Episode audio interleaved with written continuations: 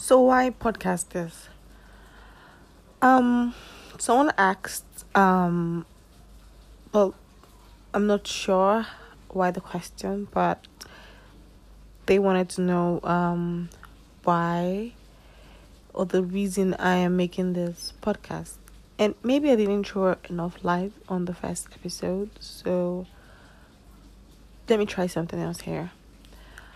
Um, I don't know, a way to document my journey, a way to get help, um, in case I'm missing something or I'm not doing something right.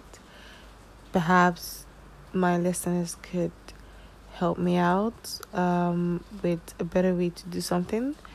Um, it's a way to share my journey with other people who decide um, they want to go through the same path.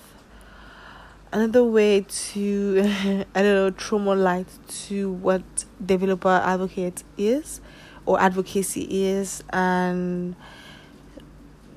um, its functions or its role in a company or in Africa or in the world at large. Um, yeah, I guess there are many reasons as to why I decided to make a podcast about this journey. But overall, I really do hope that it helps someone else out there. And I hope and I hope that I will be consistent with this. Um, yeah.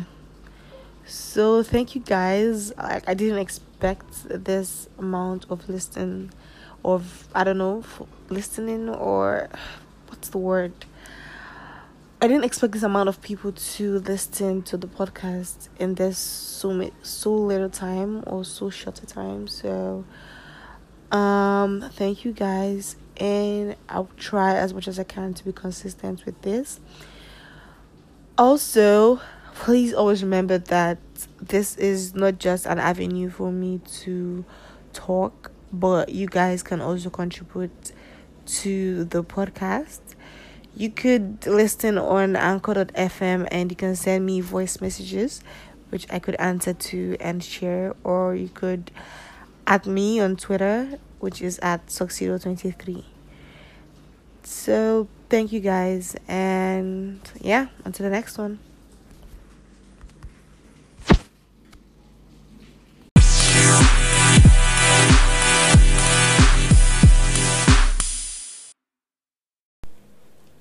Hi, guys, welcome to another episode. So, today, what will we be looking at today?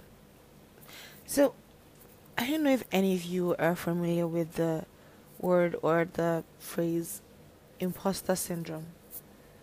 Now, according to Google, imposter syndrome, also known as imposter phenomenon, imposterism, fraud syndrome, or the imposter experience, is a psychological pattern in which an individual doubts their accomplishments and has a persistent internalized fear of being exposed as a fraud. Imposter syndrome. I recently came up or saw the phrase, or came across the phrase, um, at a meetup, I guess, an online meetup, and one of um, the speakers made mention that she um, had imposter syndrome or has imposter syndrome even up to now. And she gave an example of her experience. And while she was talking i couldn't help but notice or but um feel like i do feel this way sometimes most of the times sometimes i just um wonder how i don't know i came this far even though i'm still not far but I just wonder if I'm supposed to be here. I guess, and I guess what I'm trying to say is that is a thing. And I couldn't help but ask her how she overcame it. And she said she just kept working on herself. She kept believing in herself and kept improving. And whenever she gets that feeling when people call her up to speak or people ask her questions, she simply looks at herself and reminds herself that it is her that they're asking because they think she knows it. I don't know if that makes sense, but yeah, I guess that's something I'm gonna be trying.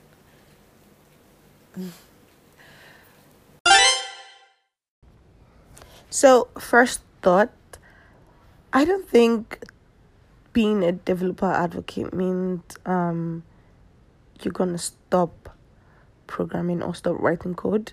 That question came up.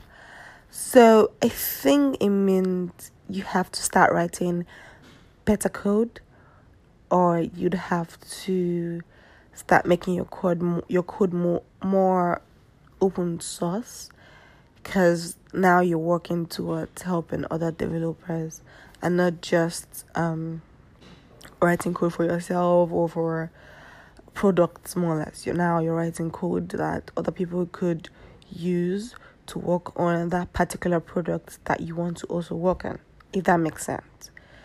So generally i think um, being a developer advocate means writing better code be more conscious of your code writing cleaner code making better comments yeah, that's what I think being um, a developer developer advocate entails. For those that ask the question.